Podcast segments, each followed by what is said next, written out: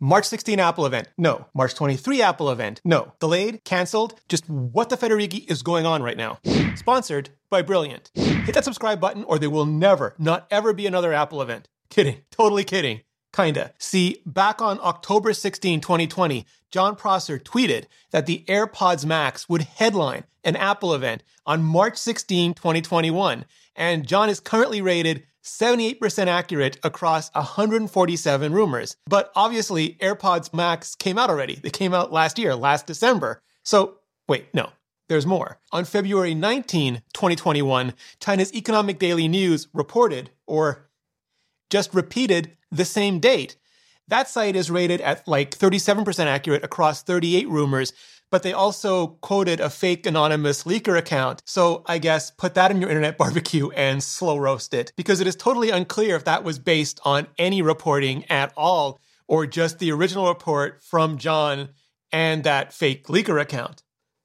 It gets better. Later that same day, Bloomberg's Mark Gurman dropped like a flying elbow from the top rope right onto the report, saying there wouldn't be a March 16 Apple event.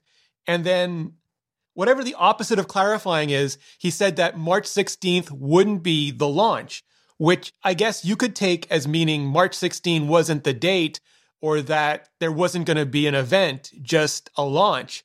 Because while Mark might be rated at 89% accurate across like 402 rumors, he can also be just cryptic as hell and even way beyond salty at times. So then nobody knew what to expect anymore until March 8th when Kang, the rumor conqueror, 98% accurate, 98% across 134 rumors, reported the Apple event would be on the same date as the OnePlus event. In other words, March 23. But just to add fuel to that hot roasting rumor fire, around the same time, Jon Prosser tweeted the number 23 and then followed up on Kang's rumor saying he hadn't even known about the OnePlus event and then claimed a reliable source told him that AirTags, iPad Pro, AirPods, presumably AirPods 3, maybe AirPods Pro 2, and the Apple TV refresh were all good to go. And then on March 12th, Love to Dream, the Apple cat, not at all to be confused with Ice Universe, the Samsung cat,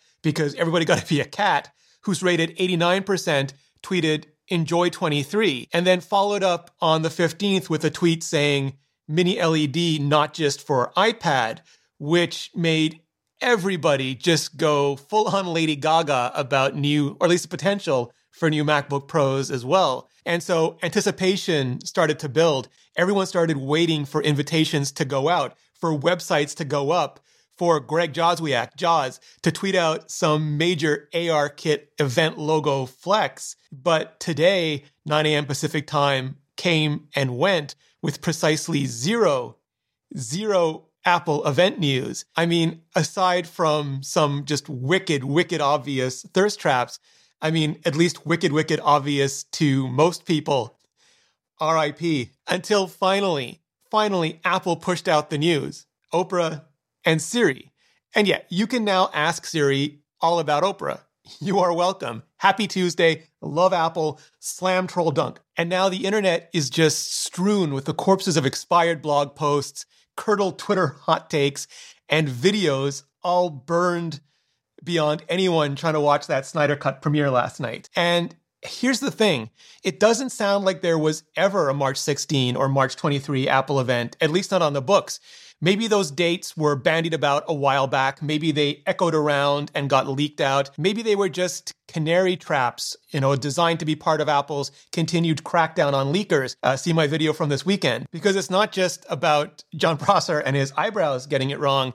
It's about Love to Dream and Kang getting it wrong. And these are a lot of people with a lot of track records all getting the same thing wrong at roughly the same time. Maybe now that Apple doesn't have to worry about renting out venues like Yerba Buena or Moscone anywhere nearly as much, or even bringing teams and guests in from around the world, maybe they can just be more flexible about scheduling or shifting schedules at least as product timelines shift. Or maybe they can just look at some combination of events for truly new products, maybe March 30th, maybe April 6th.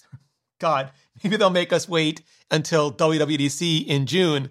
Uh, but come on, Apple, we need this stuff. And then press release drops like previous years for any products that are more iterative, more updates. that doesn't require the entire video apparatus at Apple to spin up. And if this helps to keep not just the fake leakers at bay, but some of the inter-leaker, inter-reporter uh, drama, the salt down, so much the better for everyone, so much the better for what's becoming increasingly toxic leak culture.